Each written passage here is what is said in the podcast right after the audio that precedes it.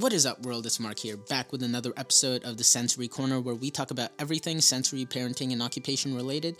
This podcast is being brought to you guys by Sense of Minds, and if you're just tuning in, we're basically talking to various specialists and therapists in the field so that you, parents, can understand how to best support your child throughout their learning, growth, and development. Anyways, I'm to jump right into it. So, today's topic, we're to be talking about certain recommendations to help develop your child's speech and language. But these aren't recommendations which are like way out there. No, these are little things you can implement in your day to day lives so that you can boost your child's development incrementally over the you know over the days over the weeks and even years especially during that 0 to 5 age range to really refine their speech and language you see at the end of sessions and assessments, SLPs will oftentimes give parents recommendations to help with their child's speech and language development. That, that's normal. And these tips oftentimes will differ between child to child, so obviously you want to be able to consult with your own SLP. But on this podcast, we brought on an SLP herself. Her name is Shannon Briggs. She's part of the SLP Corner, and she'll be going over some very common and helpful tips. Uh, many of which come from the Hanen program and the Early Start Denver model to help your child develop their overall interactions and ways of communicating with you as they progress on throughout the years. Anyways, that's enough for me. Let's just jump right into it. Whenever you try and work on both speech and language, and this goes with any therapy practice, uh, there there needs to be a, not a lot of work, but there needs to be work done at home, you know, with the parents. And if you were to kind of go back through your case, so it's like, what are what are the main things we you wish your parents, I mean your parents as in the parents of the caseload, uh, would have worked on with their children, what are some things they can do at home in order to not only set their child up for success, but if they do enter your you know your office or your room as an SLP, how can they set you up for success as well? So, yeah, there's a bunch of recommendations that I often give parents. Mm-hmm. So, if I'm going to talk about language, there's a lot you could do with language. Um, one overarching thing is I always tell parents to try to reduce or remove distractions, try to have distraction free time every day. That can help so much with just it's so common for TV to be on, or there's lots of kids in the background and it's really noisy and loud, and just kind of calming the environment down and having a like if you're having a family dinner just have it quiet and everyone can sit at the table and talk that in itself can really help children because if they're already struggling with speech and language having all the distractions turned off around them can already be just setting them up for success basically mm-hmm. um, and then a big thing i tell parents is to be a sports broadcaster so Interesting. What do you mean? Yeah. I basically mean what does a sports broadcaster do? They model, they they are saying what's going on. And so when I say sports broadcaster, I want you to model language. So when I say be a sports broadcaster, I just mean to model language. So you don't need to be directly teaching language explicitly, but when you're going about your routine or you're in the grocery store or you're playing with your child or you're making dinner, just talk about what you're doing. So you can say, Oh, I am washing my hands, wash, wash, wash. Now I'm getting the soap. And you I am so used to that now when I'm with kids. I just kind of talk about everything I'm doing because they are getting so much information. If you talk like that all of the time, they are getting so much information. They're learning what you're referring to because you're talking about what you're doing. So they're yeah. having a model. They're hearing it. And kids need to hear words sometimes hundreds of times before they can understand enough to produce it. Mm-hmm. So if you model that much around a child, that was going to help them so much. So if that's if there's one thing you can do, just model language around them. That's going to help them in their language development immensely instead of um, silently going through the tasks, just talking about it. Definitely, I, I love that. Yeah, because sorry, it's it's a really weird perspective coming from an SLP and comparing it to an OT because OTs, at least the ones I've spoken to, they all they're all big proponents of visual modeling, showing the kid how to do something. But then from your perspective, you're coming at it from if you're doing something make sure you also narrate it almost. You, you say yeah. what you're doing to the child.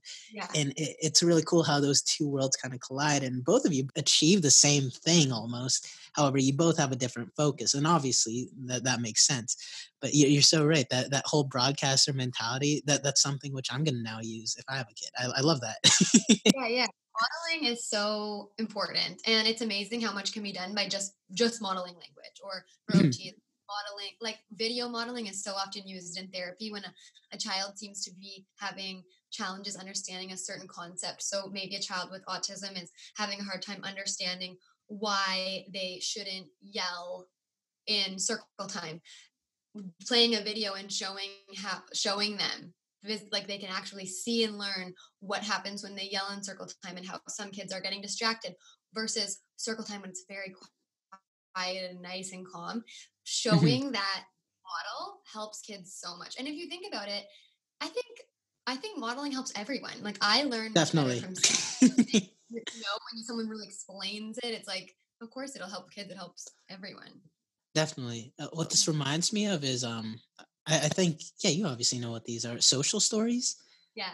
Yeah and I, I don't know if yeah, I don't know if parents out there are aware of what a social story is, but usually they they're little visual stories, and apparently there's a certain sentence structure to them. I, I I'm not too I wasn't too aware of how the sentences should be structured within the social stories, but basically they teach certain skills to children in a fun and engaging way because it not only provides a picture which they can not only mimic, but also ha- forces the reader to give them an instruction. It narrates the overall action. Yeah, no, it's yeah. um it breaks down a task into a sequence of events with images that a child can read from almost a different point of view or perspective so yeah. they can learn it through the language and the images and it, it just really breaks down into like we break it down sentence by sentence into what goes into a certain situation so i just posted uh, an example of a social story on my instagram the other day about change which i thought was pretty mm-hmm. relevant mm-hmm. for what i love that post now yeah. so, so, yeah, like social stories could be for change. They could be for learning to wash your hands. They could be for um, walking on the sidewalk and making sure you look both ways before you cross the street. So social stories, I think, are so so key. They're really helpful. Mm-hmm. I, I I don't want to go too deep into social stories, but you know, if a parent wanted to make a social story for their own child, you know, say they want to draw something out for their own kid, uh, what are some tips you have on how to, you know, structure those sentences within the social story? I know there's a whole lot which kind of goes into it. I just remember hearing a few things where it's like you shouldn't tell a child to do something, but more so frame the story in such a way where it's being modeled to them. It's like this person's doing this or yeah. this person. You know what I mean? Yeah. Um.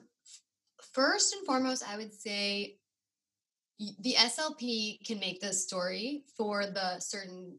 That's probably the best bet because there's actually a bit of background training that goes into creating a social story to make it effective. That mm-hmm. it's probably worth um, having your SLP, like talking about what you'd want your social story. And I know a lot of SLPs will create the social story and give it to the parent. That's oh, okay. probably your best bet just because they are pretty complex. Like I just bought the textbook for social stories. There's lots of work. Oh my gosh. yeah. And, and there's just so much that goes into them that it's probably more effective and easier for the parent too because that's such a learning curve to just um, share with your slp what what you're wanting to the social story to be to be on or what you think could the social story could be on carol gray is the she is the creator of social stories so just googling carol gray social stories probably would come up with like so much information on that in mm-hmm. itself if people wanted to look more into it and the background on it and stuff so make sure you talk to your slp about social stories yeah. Yeah. They're the experts. So we've been talking about how we talk to children or how an SLP or parents should be talking to children. But when a child reaches that stage where they're now interacting with you, they're now speaking to you. How exactly do you you know capture those moments how how do you capitalize on those moments to ensure that they're also learning when they're interacting with you no longer just listening yeah um so first i would say if so if the child is talking a lot, first, there's a few things. One, I would just generally try to follow their lead mm-hmm. and mm-hmm. what are they interested in? Try to try to have discussions about what they're already interested in and then they're more likely to want to talk about it. So if they're playing with puzzles and they're really into puzzles and talking about puzzles, it's probably not the best time to bring out coloring and want to talk about coloring. so follow their lead and think like what are they interested in? What what's the most likely topic of discussion or what can we play that's going to result in them with um, like talking the most and it's probably going to okay. be they're already the other thing is try to refrain from telling children to say the word just say say this or say my name say telling them to say things or Yeah. asking them questions like what's this what's that where did the dog go what all of that really really decreases the amount of output they're going to have there was a study that um these Really? yeah these Wow. that in a preschool classroom and they wanted to see like how are these little kids talking we want to know how they communicate with each other and they found that the biggest way the children talked was not through questions and it wasn't through giving directions which is how parents or adults naturally might communicate with a small child but it's that they comment on everything. So Oh. yeah so that's how these preschoolers are ta- they're that's how they talk to each other. They'll say john has a sandwich. I'm eating a carrot. They just comment. They don't ask a lot of questions. And they don't they don't tell kids to do things. They just kind of comment on what they're seeing. So that's probably the best way to get output from output from a preschooler is get so now we know how they talk let's talk like them and we'll probably get a lot more output so i often say like oh i have a blue car and it looks like you have a and then you could pause and then they might be like i have a red car and now you're not saying what car do you have because that question can really stop them because it puts them on the spot and then they might feel anxious Oh. Ah. The reason why I'm smiling is because when I was younger, my mom used to tell me this story how I used to make a comment all the time. And what ended up happening was I was at a party and I came up to my aunt and I made a comment about her and I was like, You're wearing too much makeup. And I just walked away. And she just like her jaw was dropped. She just looked at my aunt. She looked at my mom. She's like, Did he seriously just say that? yeah that's the I was like, I was like, uh. no, I look back on it. I was like, I, I honestly don't know what else I would have said. It was truth. Yeah, when I was when I was little, my mom told me that I, whenever she would put makeup on, I would say, "You look more awake now." Like, thanks, thank you so much. but yeah, they just, comment on things like what they see. They just comment on it. Honestly, I think a lot of males are just like inner children inside because they just comment on everything, even though it's not warranted. you look stressed out today. By the way, don't say that, guys. That's just something I've learned. Today, don't say that. yeah. oh, that absolutely rude. No, I'm kidding. um, no, but yeah, that I, I love that. I love the fact that not just commenting. I, I think I heard hints of like mirroring almost or repeating what they're doing. Is that is that something which SLPs also like to implement? That's just me trying to pull an inference from what you said. Yeah. Um. So if yeah, repeating back what a child says.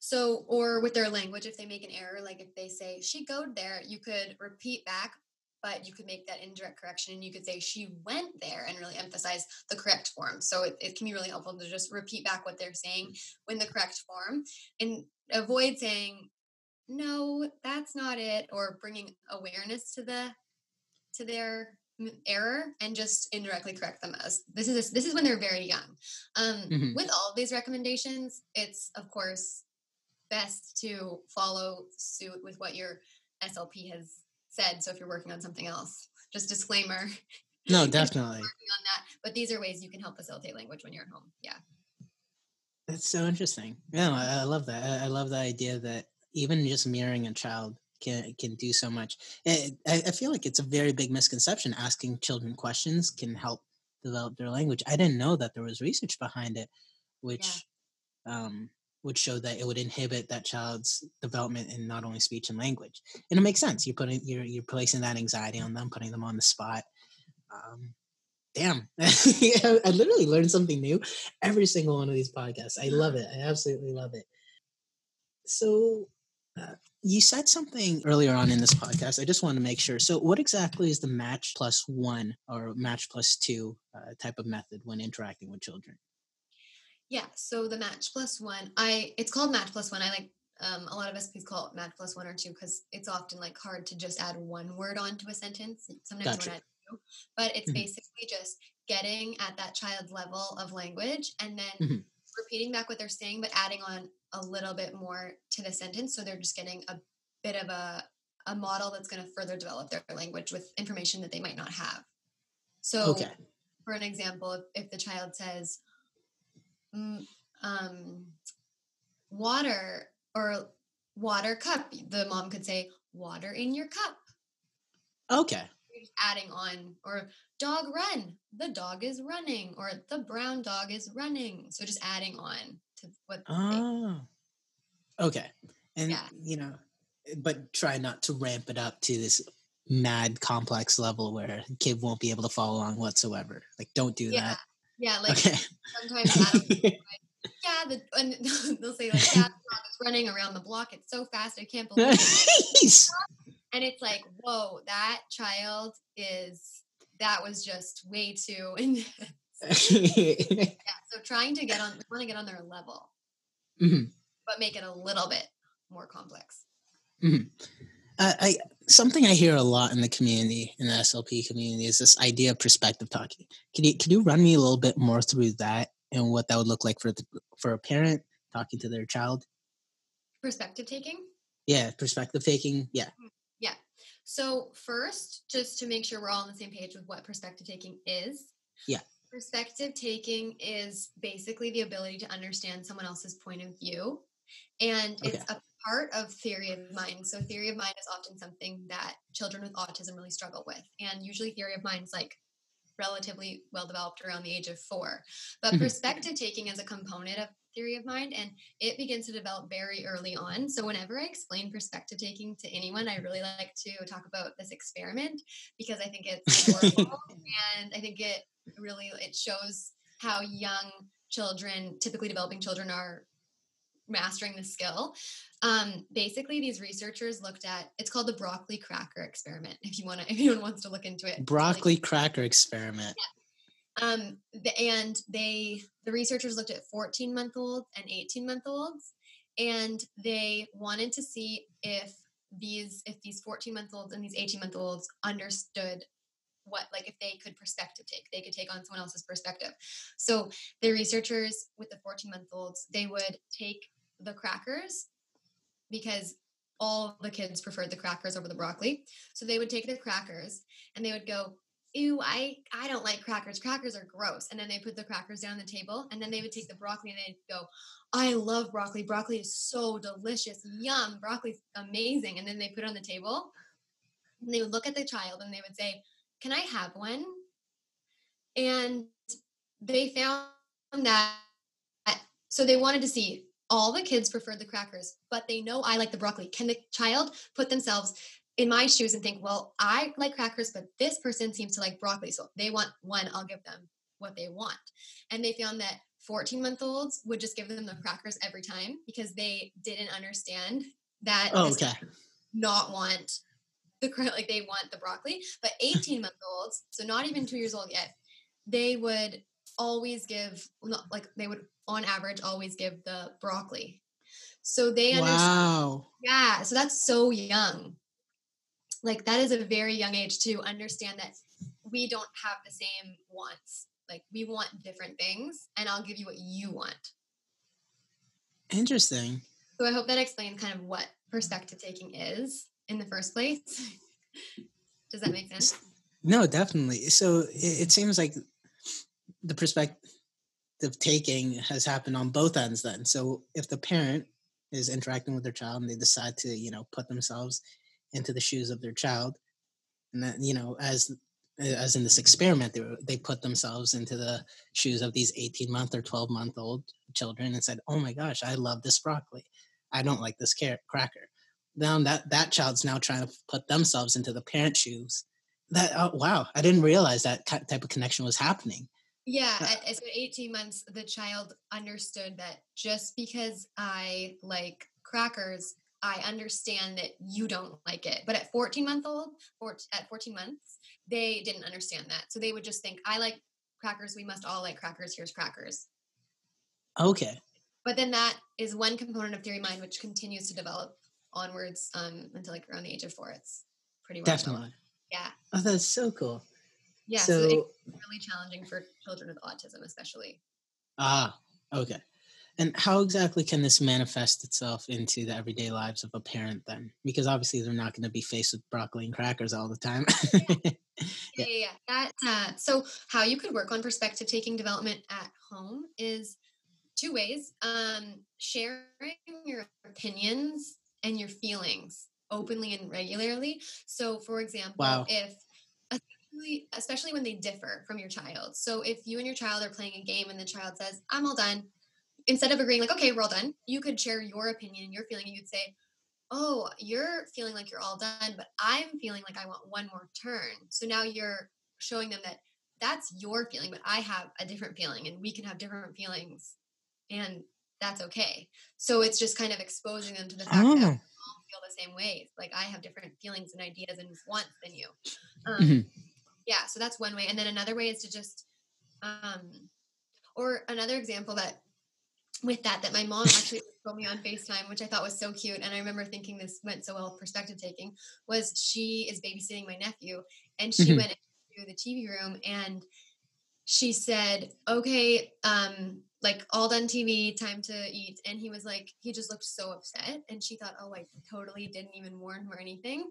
So she was like, "Oh, your feeling," and then she tried to explain how they had different feelings. So she was like, "Your feeling is that you want to watch more TV, but I'm feeling like I'm ready for us to have our snack." Uh, We don't have the same feeling, but you can have two more minutes of the TV and then we can have our snack. So just modeling like we don't agree. There's a clash of feelings, and this can really help because perspective taking is so important when you're going into school because Mhm. we're sharing and getting along with other kids. So it's just important to model those thought processes. Wow, that's so so interesting. I didn't. Uh, I, I really want to dig a bit more deeper into that. So when when there is a clash of you know ideas, especially when you're trying to communicate that to a child, like that that's that's even a struggle for some individuals of whom are our age. You know what I mean? And when they have a clash of opinions, uh, sometimes it can just come at a standstill, and then communication just stops. How exactly do you find some resolve in that conversation, at least for the child, which makes sense for them, so that you're able to find some common ground, some mid ground with them? or at least achieve what you wanted to achieve with the child and help them feel like they're more empowered as well. Yeah. Does that make sense? Yeah. Um, yeah. I think like when you are sharing your opinions and your feelings when they differ, it's important to you want to frame it in a positive way. Like just because we have different feelings doesn't mean it's wrong or bad or what we're doing isn't fun anymore. Oftentimes it can be even better. Like so if you're building a castle and with blocks and the child says, I want the whole castle to be yellow and they struggle with perspective taking, then you could model, oh, I really wanted the castle to be yellow and red. And then see where they go with that. So if they're thinking, mm, I, if they struggle with perspective taking and they are having a hard time, you could maybe model building your castle up and you could say, see, I really want it to be yellow and red. And you could show them, or you could try to work together to, to compromise because you, you want it to be fun. And, and if, if you feel like it's going to be a power struggle or it's going to be something negative just remember like why what what am i doing and why am i doing it? I'm modeling just so they can have that exposure and maybe in Oh, five times the exposure is going to maybe click a little bit more and then we can move forward with it. So at the end of the day if, if you're just modeling that you have a different feeling you don't always need to win every like choose your battles. You don't need to win every instance of a different opinion but just saying you have a different one can make a huge difference in their understanding. Definitely. To, Yeah. to dig a bit more into that, then, when trying to compromise, obviously that that's such a complex topic. Even now, I, I- keep saying it. People have a hard time trying to compromise, even at our age. Uh, for a child, how exactly do you set them up for success? Uh, how do you allow them or provide them with that opportunity to compromise so that they can practice and flex those skills of theirs? Yeah, I mean, I think there's lots of different tools you could you could use. Um, giving children warnings before transitions. Um, you could give them options of tasks. You try to frame it in a positive way, so it's not like a loss. It's like here's options. We're going to be done this activity, and you you always just want to think, how can I set them up for success? Yes. So showing them a visual timer that there's five minutes left, and maybe maybe they'll be upset but they can see it and they can visualize it that's a that's better than it's just saying five minutes left so trying to like break down what you're doing so Mhm. it can be framed as something that they can understand and that it's like fair and so sometimes just explaining why there's five minutes left so Oh, okay. Why- trying to because sometimes children are upset because they don't understand why in the first place they even have to stop playing. So then explaining why and what could come of it if we don't really explaining the outcomes if if certain things don't happen can help. I remember um, there was this one child in the clinic that I had a placement at last semester, and they were really upset when the mom had her Google Maps on and and like they would get anxious because they would see how long it would take on the Google Maps and they would see it and they'd be like they'd start getting very anxious because they were thinking like it's going to take so long to get there. Why is it taking so long? and they'd start getting really really anxious in the car. Uh-huh. so then, wow. then the uh and they i guess they had a hard time understanding why is it taking so long and then they could see the time and they were i think they were like six or seven and they had autism and okay. an ot at the clinic was like do they understand why driving in the car with traffic takes a long time like do they do they get that? Because maybe if we explain to them why it's even taking a long time in the first place then they'll be better uh, they'll better understand that whole concept of driving. Uh-huh. so showed them on google maps and she explained how at like she is it seems complex but the child understood and they were totally fine driving in the car after for long periods of time. She basically showed them how at a certain time, everyone's getting into their cars. When they're getting into the cars, the roads get really busy. Certain roads get clogged up and all the cars slow down and stop moving. And she explained all of that and she drew it out. She showed it on Google Maps. And the child was like, Oh, I get it. So it's like so often just explaining the why is going to diffuse the challenge in the first place. I think I just. no, it's fine. It's. I can't help but smile because I, I, keep saying it, but people our age struggle to communicate. And, you mm. know, setting expectations is so, so important, especially at our age, let alone being a child. And I, the reason why I was, I was quiet during that moment was because the gears were turning in my head. And I started really reflecting as to why I set expectations in my own life. And it's because, you know, those expectations are a reflection of how I'm feeling in that moment and how I'm trying to regulate and how I'm trying to set a standard communicating that to the other party so that they're able to you know be mindful be aware and more so take into consideration what i'm what i'm going through what i expect what i feel and everybody's able to reach a happy medium from that point on. It's no different with children and uh, you know I, I, never really thought of about that. It's almost as if that traffic thing the, the mom kind of came up with her own social story as well for her own child to really yeah, communicate totally yeah. That I, yeah, I was thinking that social stories are so useful in those instances because it breaks down the why behind what, what what's going on. Definitely, you could literally have a social story for anything. Actually, like they, yeah, I strongly believe that. um, so with all that said and done, so all of these things which parents can do to help develop that speech and language, um, how can you prepare your child for you know social interactions? How can you build up those social communication skills? And eh, really trying to bring everything full circle so that you know come time for you know your child when they're in grade two or three and they're interacting with children and they're having far more expansive conversations i don't know if that's the right term. Um, you know yeah. I, I, I don't really know where i'm going with this one actually. like talking about developing social communication? Yeah yeah yeah, yeah. um so so when first when we think about social communication it's it's like what is it if some parents are wondering? And basically social communication it involves all of the unspoken parts of language. So gestures yeah. facial expressions tone all of that goes into social communication. And that's often something children with autism can struggle with because they aren't maybe aren't picking up on those gestures or that non-verbal language. So mm-hmm. it's really important to develop and i think it's important to develop for all kids.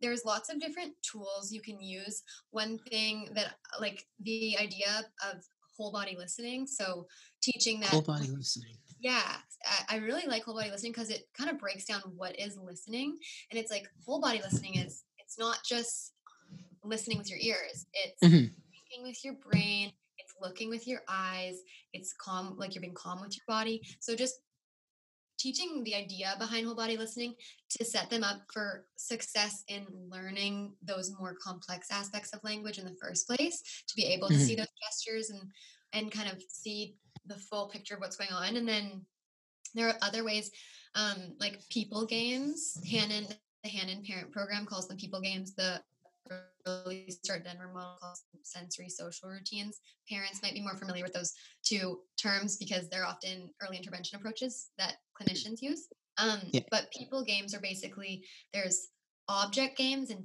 people games. So people games are when there's yeah, there's no object involved and it's just two your the child and you or the child and multiple people but it's very social and so you could be singing a song you could be like playing pat a cake you could be um you could be rhyming with them you could be dancing with them anything where it's just you and the child so their point of reference is going to be up at you this is contrasted with object games where there you're playing with an object so then this can make social communication a bit more challenging because they're going to be referencing maybe the object more than the person that they're playing with. Ah, so they're no longer interacting as much with the person. Yeah. Oh, and oh, okay. Not to say one's better than the other, but I Definitely. in therapy we like to mix it up. So it's an object game, then it's a people game, then it's an object game. And if you're playing an object game, you can just raise up the activity. So often if you're playing on the ground and the point of reference is going to be looking down, if you raise it up onto a table, now they're going to be glancing up more and they're going to be looking at you and they're going to be picking up on those social cues. Oh, okay. Yeah. Yeah, so that can be a helpful tool. And then I I just love songs and therapy and like removing excess toys and distractions because then it's really more like that back and forth and you're really developing that type of like communication between you and the child. Mm-hmm. Mm-hmm. Wow. And it, it all seems like this is it, there's a natural flow to it. You're not really trying to force anything, but you're more so just trying to set up the stage up in such a way where the child is going to communicate with you the most, if that makes sense. You're not trying to force them to give you the most. You're not trying to wring them out of all the words they can say. Yeah. You're giving them those opportunities to speak. I love that. Yeah, I just want to set them up for success mm-hmm. and try to work on their their all the strengths that they already have and where their motivation already is and that's going to lead to the best learning mm-hmm. So just to sum up this podcast then so you, you you went over a bunch of different types of uh, tips for parents in terms of how they can communicate with their children to really develop that speech and language. So just to kind of go over everything you said, like reduce and remove distractions, so that they're more so just focused on you, right? Yeah. Um, so follow your child's lead as well so you really want to mirror what they're doing and more so get down on their level and meet them where they're at so that you know they have the most context as to what to communicate mm. about whenever you interact with them uh, am i following along correctly this is more so just kind of act as like a checklist for the parents yeah, yeah. Um, being a sports broadcaster absolutely love that uh, if you were to give like an example of being a sports broadcaster for us like what would that sound like um, yeah. So if I was playing blocks with a child, I might yeah. say I would just start modeling what I'm doing with the blocks. So this is a really good way to take the pressure off of the child, but still mm-hmm. exposing mm-hmm. the language. So I could say, I'm building blocks. I have a blue block. I have a yellow block. I'm putting my block on top of this block. Now I'm putting the blue block on top of the yellow block. I'm going to crash all the blocks down. Three, two, one, crash. Like this, literally saying everything you're doing. And to some people, like you might think that sounds crazy. that person is crazy. What they're literally saying every single thing they're doing. But it's so helpful for kids and it exposes them to so much language that they otherwise wouldn't have received. Mm-hmm. And I think something which I picked up on that as well is you, you keep a very positive tone to when you speak with children. It's very, you know, it's very uppity almost. There's like a lot of energy behind it. And like it gets me all giddy inside. I'm like, oh my gosh, now I feel positive. Is that intentional? Um, or is that just something which happens? Yeah. So that that you picked up on is called child directed speech. Oh, okay. And basically child directed speech to some parents it comes natural to some it doesn't it's fine if it doesn't um, but basically it's when you're speaking slowly you're increasing your pitch and mm-hmm. you're speaking clearly and usually you're speaking a bit louder and mm-hmm. that and research has shown that a child will listen like way longer to an adult when they're speaking in child directed speech than when they're speaking in a regular adult tone so it's really helpful oh. for longer periods of time um, interesting yeah yeah I didn't I didn't know there was a word for it. I didn't know it was child directed speech. yeah. um, I know this is kind of unrelated, but on the flip side, how exactly do you get a child to communicate or understand how to communicate to a negative tone. Um, and I know that kind of ties into social communication cues or com- social communication skills, understanding when somebody's positive or negative. Um, is that something SLPs focus in on um, in those early on stages, like letting a child understand when somebody is not in the happy state or in a child directed tone? If that makes sense.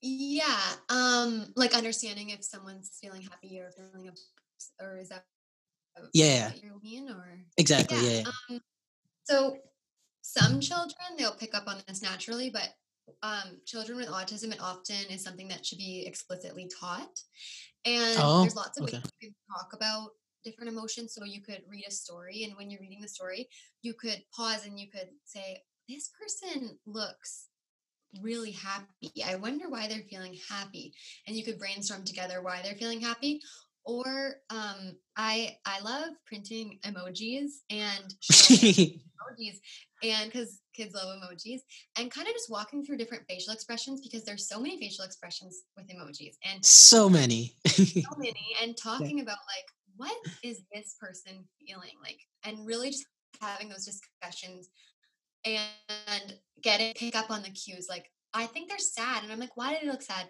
Oh, because their eyes look like they look like they're watery and their mouth's turning downwards and just breaking, breaking down certain emotions that can feel really complex for some kids. Wow. And you know, through each time you break it down or you repeat something to them, and that's something which you've also said throughout this podcast, it's almost as if like during those those, those first early on stages, you can see those connections being built up in their brain yeah. okay, now they understand what it looks like to be sad. Yeah. understanding that some kids do need that to be explicitly taught and that's okay. Like with the with modeling and with explicit teaching, there can be so much progress. Man, it, it, it's so weird. This is kind of like a side tangent, but this is just the engineer in me speaking. So whenever we create like little programs for a computer, so with machine learning, uh, the machine the way you guys break down how those neural pathways in children are built up through the exercises you do is exactly how computers learn how to interact with us humans and that's like with things like siri or ai i'm not going to get i'm not going to nerd out too much on you guys but every they focus on every single thing they'll break down every single aspect so if they're trying to analyze a photo they're going to look at the angle of your mouth and then if they see that the angle of the mouth at the fringes of the lips are more than you know 80 degrees from you know midline uh, people can't see my face here so this is probably sound like jargon um, the computer will come up and say this has an 89% chance that this person's sad. You know and it, it's amazing to see how children are also breaking things down in that sense and how that yeah. crossover into the technology world. Yeah we, we all are really. We just we don't we do it subconsciously. Definitely. Oh my gosh. Wow. Um, a few other things you mentioned is match one plus match match one or two? Match. One, yeah, match plus one. plus one. I man, I don't know why I'm not getting the hang of that. I love that match plus okay. one. Yeah, and that's like going just a tad, like just going a level up from the sentence the child has said. So just repeating what they said, but just trying to add a bit more complexity to it yeah. to give more context. Cool, cool. And then repeating people games, um, perspective taking. That one blew my mind and uh, you know the the reason why I'm going through all of these is because I'm learning more and more stuff from this from this podcast and ways I should be communicating to people because I know these are very I don't want to say you know they're they're not just meant for younger children. You know what I mean? Like these apply throughout our everyday lives. totally, I say that with with so many things. It's like it doesn't just apply to kids, or it doesn't just apply to kids with special needs because it's kind of mm-hmm. like would you like if someone asked you a million questions and did and say this, say this, say this? No, like no one likes to be put on the spot, you know. So mm-hmm. yeah, a lot of these things goes they go for everyone, really. Like, no, definitely. Uh, another side tangent was the whole idea that you know I forgot who told me this, but if somebody was to place me at a very young age into an area where I didn't understand anybody and I didn't know what anybody was saying, the likelihood of me breaking down, I, I, break down a lot, just kidding. uh, but the likelihood of me breaking down or having, you know, a meltdown is very high because I would go crazy. If everybody was talking to me, I didn't know what they were saying, I had no context. And, you know, it really puts into perspective how important your role as an SLP is. And, that just yeah. hit me like a truck right now. Holy crap, there's so many implications behind developing that speech and language so your child is set up for success and they don't feel lost in a world which is going at 100 miles per hour around them. Yeah yeah I, the importance of speech and language like can't be can't be like it can't be emphasized enough. Definitely. And then just to wrap it all up keep it natural. Oh, fun. keep it fun. Just talk to your child as you would talk to anybody else again don't ask too many questions just mm-hmm. try and mirror repeat.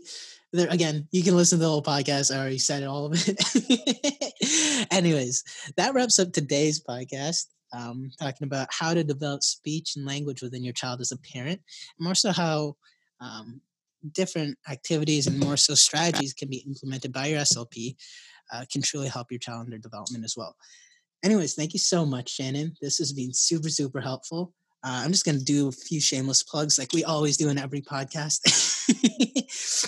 uh, so be sure to check out Shannon on her blog. That's the slpcorner.com. She has a ton of information and a bunch of blogs which go over all the topics, especially the one we just talked about today, uh, which help break this down should you ever forget you just want to read through something, you don't want to listen to my voice on this podcast.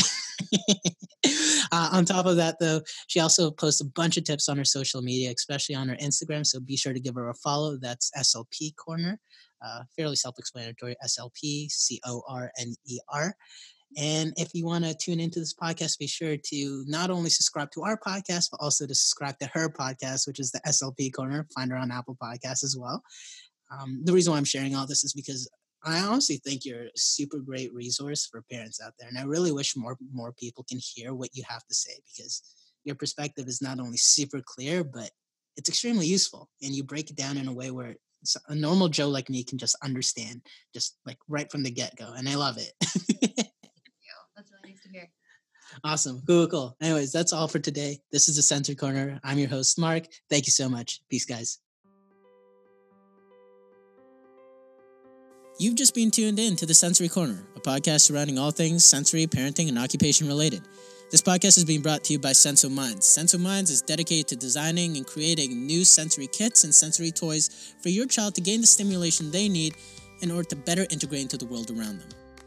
If you like what you hear, make sure you give us a follow on our Instagram and social media handles. Just search us up on Facebook or Instagram at Senso Minds. S E N S O M I N D S. Also, if you liked what you hear and want to keep tuning in, make sure you leave us a five star rating on Apple Podcasts if that's where you're listening from. It really does help us reach a larger audience and help more parents out there.